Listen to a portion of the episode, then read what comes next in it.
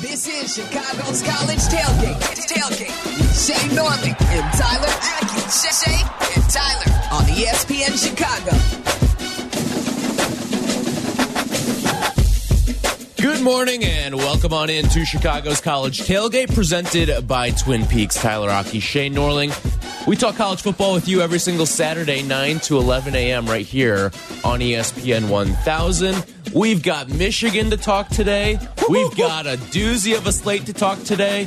I mean, th- today is one of what the excluding the championship weekend, one of the best two weekends of college football, and maybe is- when you talk all of football, including the NFL, this is probably the best weekend of football we have for Yeah. the rest of the year. Well, the NFL tomorrow. My goodness, every single slate. You want to watch the morning game? Wake up early, catch Frankfurt. You get a good game. With an extra hour of sleep under your belt too. The red zone noon action, you're getting an elite game. The early afternoon action, you're getting an elite game. The evening action, elite game. I mean, Fantastic. the NFL tomorrow's fantastic. We've got an incredible primetime slate in college tonight with two creme de la creme matchups. We were talking before the show, and we were saying how you know the night games haven't been very good lately. The night games, you, you could kind of go without. Yeah. You could kind of just have them on in the background. You didn't have to really lock in on them. Not this week. This week we get two awesome matchups at six and six thirty today with LSU and Bama uh, playing uh, today, and then also you get Washington and USC in prime time as well on ABC. this night slate is so good that CBS, what's the name of the guy? Les Moonves, the guy running CBS, parachuting from the clouds to do something they never do and broadcast a primetime Saturday night college football game in the SEC, which is where CBS belongs. Yes. This is a beautiful night of college football. And you know what? It's perfect. I like the way that it's set up too because at 2:30 you get Mizzou and Georgia, which Yep. is another great game for today's slate as well. And forget about that. You get Bedlam, the final iter- iteration mm-hmm. On the horizon of Bedlam, Oklahoma, Oklahoma State, ABC 230. This is a little bit today, a little bit of a swan song to tradition with the final Bedlam matchup on the horizon. Obviously, Oklahoma moving to the SEC next year and not bringing Oklahoma State with them. So a little bit of a goodbye to tradition day. But this is, Tyler, these are the reasons, these days are the reason we're college football fans. No doubt you about it. You live for Saturdays like this. Yes. It is. You've got a great game in every single window. You can start at 11 a.m. and you can finish. multiple great games. You get Kansas State, Texas, right at eleven. You Mm-hmm. Yep. get Notre Dame, Clemson. It's- I know yep. Clemson's weak, but it's a big matchup. That'll be a fun game to watch. It's a start to finish day of great football. And it's it's great that we have it here in week 10. But this week, Shea, on Tuesday, we also got our first iteration of the college football playoff rankings. About time. We finally have it though. And for the fourth time in the last 10 years, this is the 10th release of the college football playoff rankings. 10th year. Can't believe we're already at 10 already. But for the fourth time in those 10 years, we have a disparity at number one between the CFP and the AP Top 25. The AP heralds Georgia, but the College Football Playoff Committee says Ohio State, you are number one, followed by Georgia, Michigan, Florida State, Washington, and Oregon are the two looking on the outside trying to get in. And then that is all rounded out with Texas, Alabama, Oklahoma, and Ole Miss as your top 10. Yeah, the Ohio State thing. I mean, we knew it was going to happen. We saw this coming when we did our recap pod earlier this week.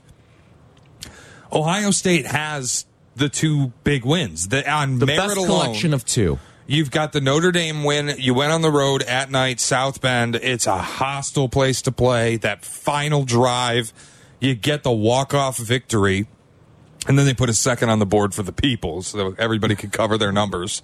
You get that out of Ohio State. You've got the Penn State win at the shoe a couple weeks ago. Mm-hmm. Nobody is matching them from a resume perspective. And we know how important on the field versus good teams is to this committee. It always has been. And I just, we both felt like Ohio State was going to be number one, whether we think they're the best team in the country or not. I don't. But they are deserving of being number one as we sit here on November 4th.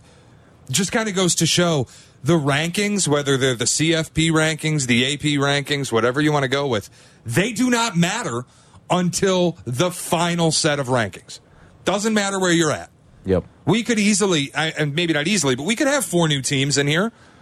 Yeah, I mean, there could certainly be a shake uh, wherever. I mean, you look at a team like Georgia; they're going up against another top fifteen team this week in Mizzou. I know that Georgia's really flipped the switch in some of these bigger games, and they look like the Georgia teams that we've seen the last two years, and not the Georgia team that we saw against Auburn and South Carolina so far this season. So the, the switch flips, but what if it doesn't flip today and Mizzou goes out and wins? That could shake up a lot of things there. Um, Washington's certainly a team that, that could jump in or, or, or fall far out as well today.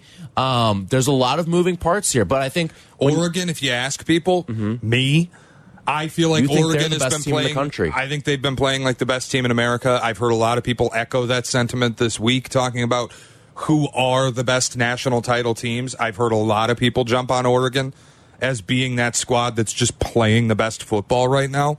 Uh, it, you this kind of goes deep. Like Bama, it feels like they're back. They're ranked eighth. They're playing great football right now. They've got a great game tonight against LSU. They're at home in Tuscaloosa. That's that's the game I think I'm most intrigued for today. There's a lot on the board, but that's the one that I, I'm going to be locked in on the most today because that's the one that I think. Even though both of these teams are well on the outside looking in, I think the SEC, even though it's not what it's been the last couple of years, is going to be really fun when we get Yeah. to that SEC championship, whether it's Georgia, Bama, LSU, even Ole Miss, I think is a team that could be a lot of fun in the SEC championship. There's a lot of moving parts here in the SEC that's going to make for an excellent championship weekend. We've talked a lot. I mean, last week we talked about just how fun the SEC East is shaping up to be, or the SEC West, mm-hmm. excuse me.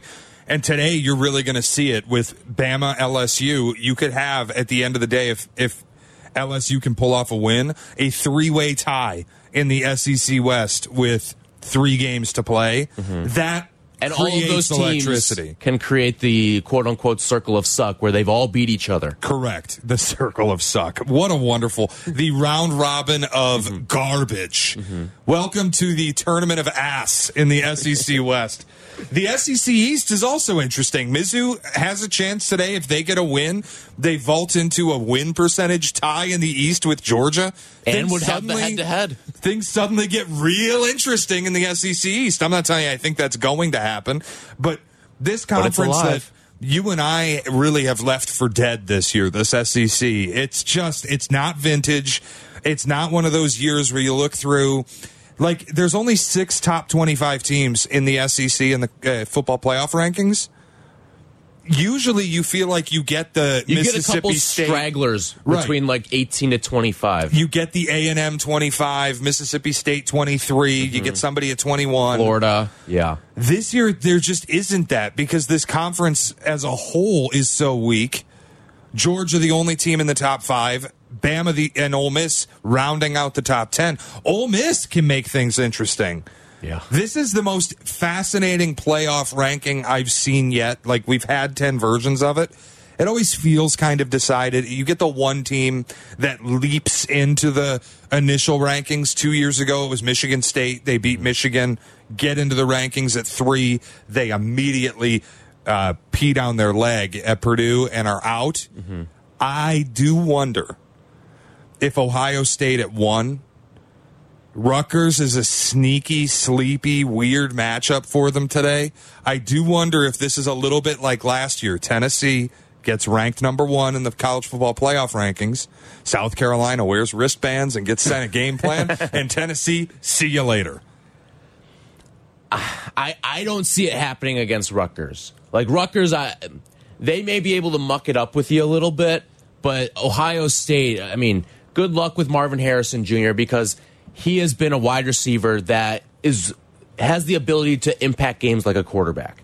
And the way that he has just made life easier on Kyle McCord, he's got there's weapons on that Ohio State team. The defense has been fantastic, the best in the country for my my dollar this year, all season long. It's the reason why they're the number one team. And when you look back at if you've got any like discrepancies, sort of in the top ten, the your answer lies in go to strength of record. Go to strength of record because that pretty much answers every Yeah. single question. Every single why is this team higher than that team? Every single question is answered with strength of record. You know where it doesn't work is Texas and Oklahoma. It does work with Texas and Oklahoma. But Oklahoma beat Texas. I don't care. The But well, okay, I'm, I'm just saying We're your supposed to value- in that. But Sure, yes, but- I think I'm with you. Yeah, we're supposed to value head to head. You had the uh, commissioner of the playoff committee, whatever the hell it's called, some AD somewhere, uh, during the selection show. He's on TV going head to head is super important to us. Okay, then how, when Oklahoma and Texas are both one loss teams, is Texas ranked ahead of Oklahoma? but and not just that, but there's a space in between of Alabama, Right. who has the head-to-head loss against Texas. So I get that, right? Texas should be ahead of Alabama, but Oklahoma should be ahead of both of them. And I know nobody cares who's ranked seven, eight, nine, but just when you look at this, you go, okay, Texas beat Alabama. That makes sense. Oklahoma, they're behind both. Oklahoma beat Texas, like transitive property, run it up. Mm-hmm. And it doesn't matter. It'll work itself out. But there's, if you're going to pimp this head to head as being so important, you have to rank Oklahoma of, ahead of Texas and Alabama today. Let Oklahoma figure it out themselves. They will tell you what they are. But you can't tell me head to head's important and then put Oklahoma behind a team they beat when they both have one loss. Especially when that game was neutral site too. And it's also it's not like Texas is coming out and, and dominating good teams and since that loss. They had to survive Houston. They played a terrible BYU team. I'm like it's not like they're pimping the resume since the loss to Oklahoma. I know Oklahoma lost to Kansas, And but they beat Texas. Yes, they beat Texas. I will say, ever since that Texas game, they have looked shaky. The the near loss against UCF. Yeah. No, they haven't looked good. Neither team's the actual good. loss. Yeah, no, and quite frankly, it seems like the the Big Twelve has knocked themselves out at this point. Who in the top four is the least likely to be represented in the college football playoff? I think it's between Ohio State and Michigan for me. Michigan for reasons other than football. Mm-hmm. I think if it's just football for me, I, I I don't see a world where this Ohio State team is in the playoff. I'll say it's Florida State solely because they're the only team that if they lose a game, it's done. Yeah. the other three in the top fair. four could lose a game and still find a way into the playoff. Why does everybody hate Florida State? We were having this conversation off the air before the show started. Mm-hmm. Jordan Travis, you could make an argument, has been the best quarterback in college football this year. The rushing numbers tacked on to really efficient passing numbers. He's been an excellent passer. Keon Coleman helping him out. Big mm-hmm. body wide receivers, Johnny Wilson. But his rushing numbers really add on to his explosiveness as a player. It's an undefeated team yet they're ranked fourth. They're the only team in the top four, I guess Ohio State, that had the balls to schedule a real opponent week one, mm-hmm. played LSU, the Camping World kickoff, neutral site. Heisman balloters don't seem interested in Jordan Travis. His odds are nowhere to be found. He just feels totally irrelevant in that conversation. And then we bring up Florida State in the playoff rankings. They're like some also ran.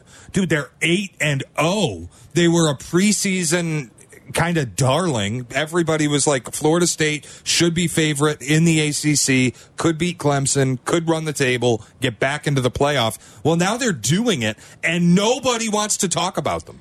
You know why? Because the ACC has kind of been a group of five conference It- this year. it has felt that way. You look at it, I'm looking through the, the playoff rankings right now.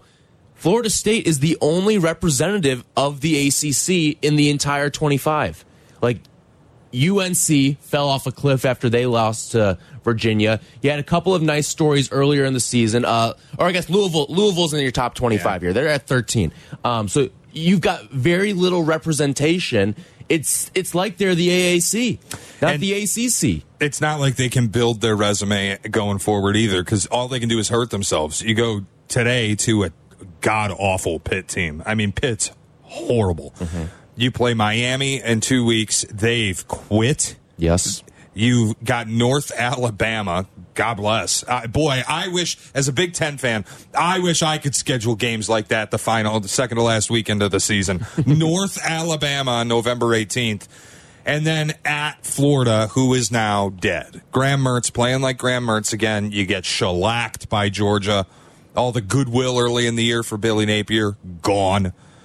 So they can't really help themselves. It just doesn't it feel interesting that a team everybody said was this good, was this caliber preseason, is proving that they are, and people just aren't interested. They're just kind of the quiet team that has to. I mean, they're doing what Clemson did for so many years, right? Clemson was the the best team in a very sleepy ACC for a number of years, Yeah. and nobody really like they got their respect when they started stringing together seasons. They got respect because of what they had done in the past and how they had gotten into college football playoffs and just maintained undefeated seasons. That's the only reason why Clemson was able to get to where they got. And Florida State, this is year one of them being this good, of the reiteration of Florida State, the new era of Florida State football. So they've got a little bit of work to do here in that regard. But listen, they've been fantastic this year. I think you're right. The one thing, and we kind of hit on this a couple weeks ago, you brought it up preseason, and I kind of dismissed the notion a little bit. But after it was after the Syracuse game, when Keon Coleman went up and made the one handed catch, it got to the point where there were a few too many Sports Center type moments, and that kind of pulled Jordan Travis out of the Heisman race and just more so highlighted Keon Coleman as a draft prospect. It is when you watch the college football recap shows or when you're watching like the late game and they'll do the game breaks, all the highlights from the Florida State games. It's almost never a Jordan Travis highlight. You know what? I- it's Johnny Wilson crossing route. It's uh, Keon Coleman one handed catch. being an athlete. It's the tight end whose name escapes me doing Jaheim something. Bell. Mm-hmm. Yes, Jaheim Bell, good player. Uh, it, but it's never Jordan Travis, and I feel like that's working against him a little bit. You know what's funny? I, I was watching Sports Center last night, and they had the top ten. They're still showing the Keon Coleman in like the open for the top ten. Know, they should still be showing the Ricky Pearsall from a few weeks They ago should, too. too. That was unbelievable. All right, when we come back, we will dive into all things Michigan, the cheating update. Uh, We have a new uh, piece of information for you every week, and, and today we've got like a three course meal for you. Yeah, this so is- many things this is happened incredible. yesterday. We'll do all that when we come back. Chicago's College Tailgate. Shea and Tyler. Tyler. Chicago's College Tailgate returns in a flash on ESPN Chicago.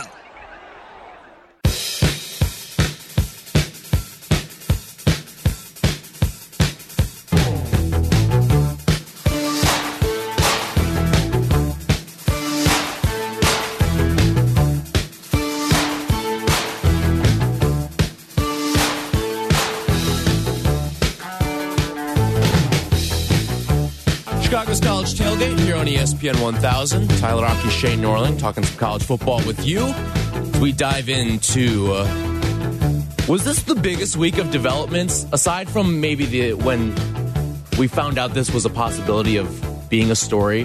This was the biggest week of developments. So many different things happened. First of all, we'll start with the Yeah, the, why don't you give us the rundown? the biggest bomb is, or I guess not a bomb, but the biggest news is that Connor Stalions has been fired. He was fired yesterday. was he fired or did he resign? Because I I, saw got a, fired. I got a notification late last night after the Nicole Auerbach reporting that Connor Stalions was fired.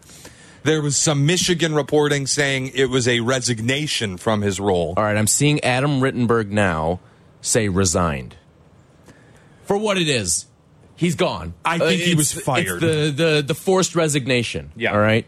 So he's gone. He has resigned from his position as of yesterday. Um, we've also got now the link back to the private investigation and the ties to Ohio State. I- I saw this come across the the board yesterday, where all of these, um, basically all the private investigating being done for this, and I think this is largely a, a non-story with a big headline to it, but it all ties back to Ohio State. I gotta say, when I read the headline, I thought it was, oh, Ohio State was the ones that were cheating, and Michigan felt like they needed to get on their level. No, that, that's not what was happening here. Um, but Ohio State now has a little bit of a tie into this uh, with everything that's going on and, and the private investigating that was taking place of Michigan. Do you understand what a dream scenario this is for me? That You might be the last man standing. Dude, this is incredible. As a Michigan State fan, like obviously two schools I hate, Michigan and Ohio State. Michigan with the most unprecedented, largest cheating scandal in the history of the sport to the extent that, hey, uh, Jimmy, hang up the phone on the mm-hmm. coaches meeting with Yep. the AD. We need to speak freely. Get the F out. That's amazing on it on its own. Then you've got Michigan yesterday. We have papers that connect Ohio State to the private investigating firm that was hired to investigate us. If Ohio State did something illegal to burn down Michigan, and in the process of burning down Michigan, burns down themselves, what, me and Penn State fans? Let's meet up and celebrate. Well, we know James Franklin is isn't grabbing any sort of torch here. Like Yeah, true. Well, that's and you just know how it is. maybe that's the smartest thing is let's not get the fire close to ourselves let these two do it let these two eliminate themselves here so but the, on the ohio state side one i think it's hilarious like michigan if i were them i would never let these papers out because it's just saying we cheated but they uncovered it in a way that was uh, unethical and it's like you still cheated Right. like if I'm stepping out on my wife and she hires a private investigator and the private investigator gets a camera through an apartment window and catches me nailing some other woman and then goes back to my wife and my wife wants to divorce me. I don't get to go, I have evidence that you hired a private investigator. No, no, I committed adultery. That's correct. Yeah. At some point, you got to be accountable. Mm-hmm. yeah. I, do they think they're getting out of I- this because Ohio State hired the They investigating firm? put Ohio State in the headline to make it a bigger story than it is. This is largely a non-story. It- it- this will have very little impact on anything that's going on. But it's a nice, juicy headline that Michigan is kind of like, oh, look over here. Well, we know we've got our dirty laundry over here that we're trying to take care of. Um, the other thing, you brought it up briefly there, but there was the coach's call with the commissioner of the, the Big Ten, Tony Petitti, who asks Jim Harbaugh to leave. I think after like an hour on the call, said, "All right, Jim, The enough." Standard business Get out." Mm-hmm. call for the Big 10 and then they asked him to hang up, and Yep. they went ninety more minutes. and all the the coaches were pretty much in lockstep about that some punishment needs to be handed down this season. The other thing, the ADs had a conversation as well, basically the same thing the coaches did. We're going to have all the coaches or all the athletic directors from all the Big 10 universities on this call and then Warde Manuel, Michigan athletic director, after about 30 to an hour, you're out and all the rest of these guys are going to kind of speak their minds and say their piece on how they really feel. Quickly on Warde Manuel, he's on the college football playoff selection committee. How the hell is he allowed to be in that room? You got to bomb him out of the committee. You got to find somebody to replace him. You can't let a guy whose university is under investigation for. Uh, let me get my list. I don't have time to go through all of the investigations. You got to get him out of the room. You just have to. On the side of the ADs and the coaches meeting with the commissioner of the Big Ten, I know a lot of people are going to go, well, whatever, the Big Ten, they're going to operate in the favor of their money. And of course, you're right. They're not going to screw Michigan in the terms of you can't play the games. They'll never do that. But I have a hard time believing with this level of pressure that the athletic director or that the commissioner of the Big Ten simply won't act. Because, Tyler, who employs the commissioner of the Big Ten? The universities.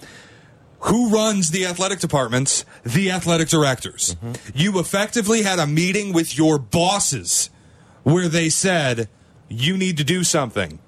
If you, as the commissioner of the Big Ten, have the coaches pressuring you to do something, the ADs pressuring you to do something, and you do nothing, you will lose the coaches, you will lose the athletic directors, you will lose the university presidents, you will lose your job.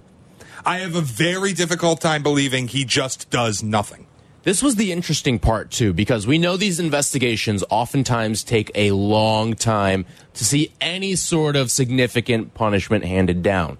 But Pete Thamel was reporting that it does seem like there is a little bit of giddy up on this. It does seem like they are going to try to get some sort of punishment Well- handed down this season. Yeah, because Tyler, they're cheating scumbags. Mm-hmm. Like at the end of the day, And I know that every it's all hearsay, and it, no, there's evidence now. Yeah. You have a Well- computer drive that was maintained and accessed by coaches with video from sideline scouts uploaded to it. You have Connor Stalions' evidence on paper trails that he was at some of these games. You've got him in Bobby Valentine garb on the sideline at Central Michigan for a game you had nothing to do with. You had a schedule and budget for the rest of this season, so it's not like it's over. And every game you've played the last two and a half years is compromised. And the, the- something has to happen. And you have the this week too. Purdue head coach Ryan Walters. He goes on his radio show and Yep. says, "This isn't a an alleged this, alleged that. No, we have the evidence that these guys were at our games. we know for we a know fact, for a I fact, I believe was the yes. line. Mhm. So he he's saying that about Michigan, and that's really probably the most definitive statement we've seen about or from a coach that is, I guess, the victim of, of what's happening with with Michigan right now in the Big Ten. That's the most definitive statement I think we've seen from Yeah. a head football coach amid this entire scandal. And if for all the people who were touting Deion Sanders, you can mail the game plan. You still got to stop it. Okay, well, the Athletic pulled 50 FBS coaches. 94% of the po- coaches polled said Michigan crossed the line. They asked, what's the severity? 1 to 10. The average response on the severity was 7.5. They asked, what's the severity? 1 to 5. Average response? 4.2. Everybody in the country thinks that this team did something that's extremely bad. In fact, they asked coaches, how many points a game do you think this is worth? And the most answered response, 14. Two touchdowns is a lot. Coaches around you know the country think you did something that is beyond the pale in terms of cheating. You know, when you think too about what Michigan has done this year, like you and I are both in agreement. Michigan, cheating or not, is 8 0 at this point. Yeah, absolutely. I- no doubt about that. But if you take 14 points off the board off of their scores, or like you you sh- you tighten the the margin of victory by 14 points, that feels more like what the Michigan team is that we thought they would be coming into the season. Yeah, 38 to 10 at Minnesota feels a lot more realistic than the 52 to 10 that we saw. Mm-hmm. Like, I don't Or even it's- 45 17. I'm not telling you they're that good, but dude, look at conference games around the country. Nobody goes on the road and bombs their opponent 52 to 10. It doesn't happen. You put up 52 in back to back weeks in conference. And I, I know it's at Minnesota and versus Indiana, but it's still, you don't see that. I keep going back to the Rutgers game at halftime was 14 7. The Nebraska game, uh, I believe Nebraska scored early. Minnesota, they got on the board first. Indiana, they got on the board first. Those games at halftime were not blowouts. And then in the second half of every game this season, you're covering the second half number and you are killing your opponent. It just you're either the greatest halftime adjustment team ever or you have information. And Tyler, at this point, I'm ready to go. Here's what should happen. I'm not going to ban them from games. I'll keep their eligibility. Jim Harbaugh, the head coach, Jesse Minter, the defensive coordinator, and Sherrone Moore, the offensive coordinator, cannot be on the sideline the rest of the year. Bye. but I think it goes deeper than that because when you're. It does, but they're the three that primarily benefited. They're the three that got their players in the best positions to succeed, that compromised the results of the games. Goodbye. You're done for the year. If this team's good enough to win it without you, we will legitimize it. I'll legitimize it. But those three, good, gone. You can't be on the sideline the rest of the season. I think you may need to hand out some more suspensions on that It's coaching fine. staff. You want to you want to send Mike Hart packing? I'm good with it. Whoever, but I, my thing is, I don't want to punish the kids on the team. They've earned their they- spot, and I- they couldn't do anything about it. I don't believe that they were involved. I think they were benefactors of a scheme that was over their heads. I think they knew about it, but what are you gonna? You gonna be the guy that stands Right. up in the room to Jim Harbaugh and says this is wrong? it's Like, not the sportsman commercial. right. We're not saying, Coach, that ball was actually off of me. We'll send this ball the other way. Hey, we got this Stalions guy over here. He's telling us they're in a blitz package, but uh, just ignore it. We're going to stick with the play we called. That's just not going to happen. Yeah. So, I, but to me, like whoever you want to suspend on the coaching staff, but minimum those three, get them off the sideline. Can't do it for the rest of the season. Let's see what you are without all of this. I think that's a fair compromise here. You're not going to find anything perfect when you you're this deep into the season and there's this level of playoff implications on the line. You know, the easiest thing in the world to just kind of make this whole thing go away is if Purdue were to somehow go out and win today. Yeah, or if you lose to Penn State or Ohio State, and then mhm. we can all just like be happy. all gone. You're not going to the playoff. Doesn't matter. We'll live with whatever happened. They'll rip your two Big Ten title banners down, and we'll all move on. Yep. All right, when we come back, we will start previewing some of the big games for today, including Washington taking a trip to take on USC. We'll do that when we come back on Chicago's College Tailgate. Chicago's College Tailgate returns in a flash on ESPN Chicago. Now back to the sh- sh- show. Chicago's College Tailgate has it all with Shea and Tyler on ESPN Chicago.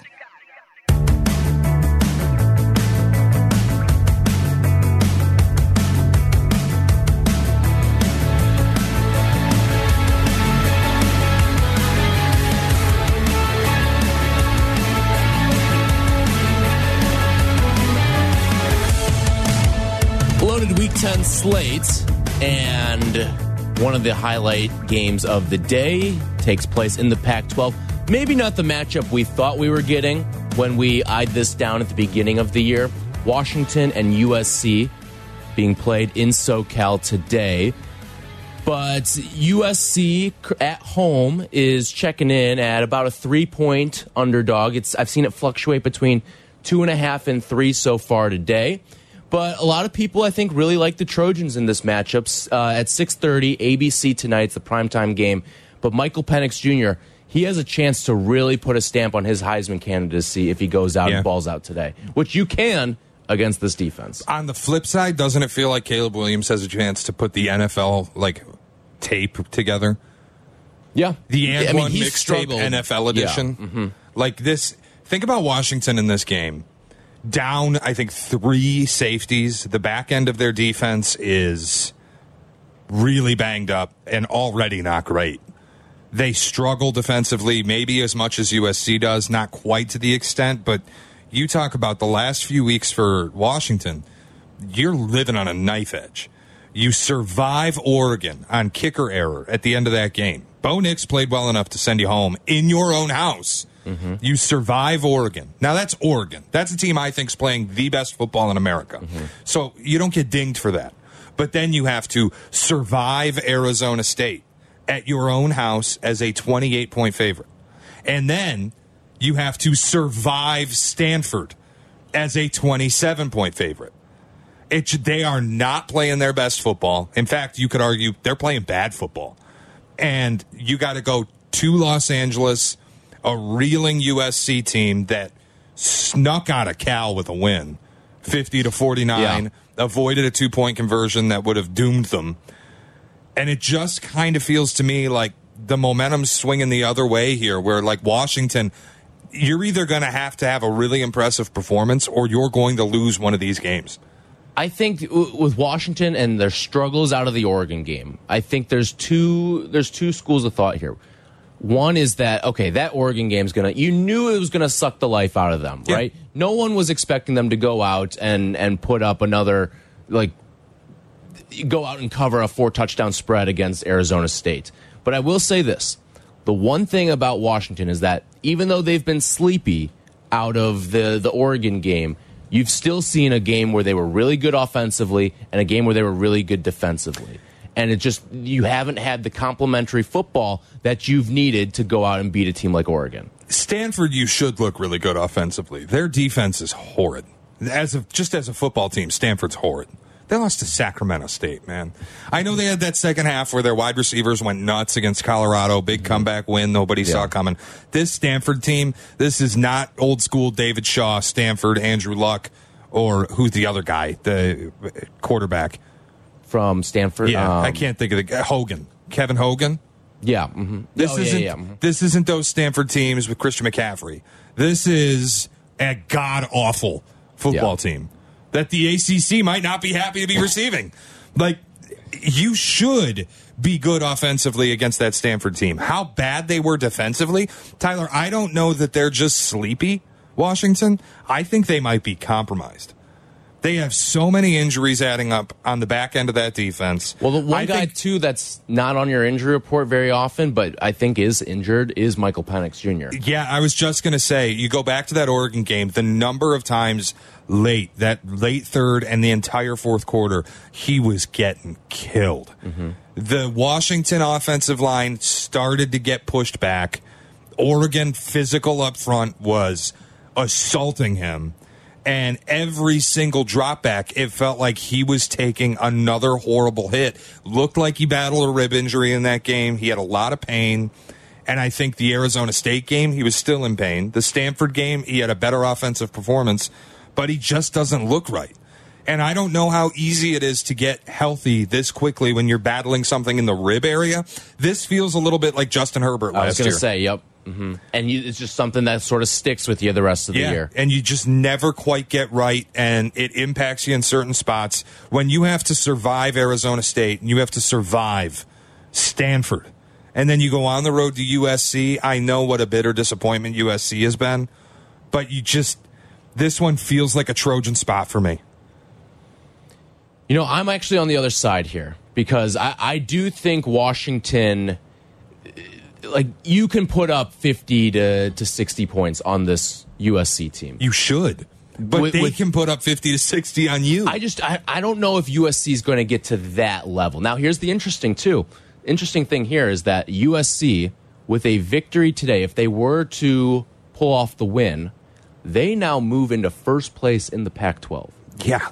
which is something that like this USC team, even though they're 20th right now, and even though they have two losses on the season, they're not going to be in the playoff, but they could absolutely ruin the Pac 12 swan song and, and knock everything and, and just screw everything up because they still have a game with Oregon coming Yeah. up too. And if they were to pull off an upset in that one as well, then you're talking about a really, really messed up Pac 12. That was my my point was going to be for I think USC fans winning the Pac-12 is the ideal result. Like if you ask Chris Black, he probably wants to win the Pac-12. Right. But For here's the thing. Mm-hmm. college football fans, that is my nightmare scenario because I want to see Oregon or Washington in the playoff. Here's what I want to know, though. Does USC want to win the Pac 12? How interested is USC in winning the Pac 12? Do you think there's a little bit of I'm just here to get to the NFL and Caleb Williams? He doesn't really seem bothered, and I, I'm not calling him out. I'm just mm-hmm. when I'm watching the games, he'll throw the worst interception you've ever seen, and he'll go over to the sideline, and he just looks chill about it. Well, here's the thing. I think he realizes there's like there's no other mindset he can have. He knows this team around him is garbage. Like there are not the weapons that he's had prior to this season. There is not the supplementary help on defense. And he's never had help defensively throughout his entire career uh, because Lincoln Riley continues to to employ Alex Grinch wherever he goes. Like he's never had the help around him aside from last year when he had Jordan Right. Addison. And I think it's starting to get to the point where you're seeing flaws in him because every possession is hero ball. How do they look this bad? Like, what is Lincoln Riley doing? This goes to your point about do they want to win the Pac 12? I wonder if there are donors who just hope this season ends in garbage fire so that Lincoln Riley will go to the NFL. Like, please just get out. But is that even going to be an option for him? I don't know. Like that this is it's so odd what's going on with USC. They had a great transfer class, right? You bring in Bear Alexander from mhm. Georgia, you kind of bolster that defense. Just hasn't worked because you continue to employ an idiot to coordinate your defense and Alex Grinch. Lincoln Riley just coaches arrogant. But the players around Caleb aren't great. The offensive line's not great. The wide receivers struggle to get open a lot. You don't have some premier running back. It just, how did it get to this point where this was the year it was supposed to be the culmination of a Heisman QB and you brought in some pieces to fix the defense? Dude, it feels like they might be a three loss team again. I don't, Well, I, listen I to can- the last three games: home against Washington, at Oregon, home against UCLA. Three loss team. That could be a four or five loss team. I can, and the Oregon game just sticks out sore thumb to me. I can never, ever pick this USC team to go up to Autzen Stadium and get a win. Like they're going to be a seven and a half point dog. I think it might be more. I think it might be double digits. That Oregon team is playing as well as anyone Do we in have a America. look ahead on that yet? Like You don't have to agree with me that they're the best team in the country, but you have to agree with me that. They're they're playing like one of the as top well four as or any. five, yeah. Mm-hmm. And to me, that is already one of the ten hardest places to play in the country, if not one of the five hardest places Yeah. to play in the country. And if you've got a checked out roster, like tonight, we're going to see if USC really wants to win this Pac 12. If they play well tonight, and I do, I, I'm on the side of the Trojans tonight. Mm-hmm. If they play well tonight, you buy back in a little bit and go. Maybe you go up to Oregon, you have some fight in you. I still don't see it. I just, But I, could you cover a number against Oregon? I think that enters the conversation. My read on this game is less. I think USC's good and in a bounce back spot. More, I think Washington is straight up compromised. There's just so much going on on that side. I just think that a compromised Washington is still significantly better than USC. Maybe right I now. could be wrong. I could be wrong. We'll find out tonight. That game at 6:30 ABC. When we come back, our producer Justin Pottinger was at the most eh, the upset that had the most college football playoff implications last week. And we've got some questions for him because we need to figure out we need to trace the back the breadcrumbs of one Justin Pottinger. He doesn't last even know where they are. in Lawrence. He's not like usually when we're, we talk to producers, their heads perk up back there. His head's still tucked behind the computer screen. He's still hung over.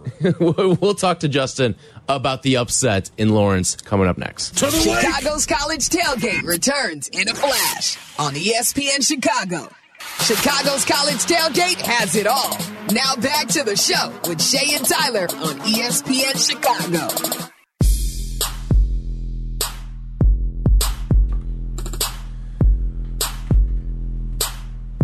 Talking college football with you every single Saturday. Don't forget, there's also the Chicago's College Tailgate Recap Podcast. We get it out for you every Monday or Tuesday, recapping the entire weekend of college football.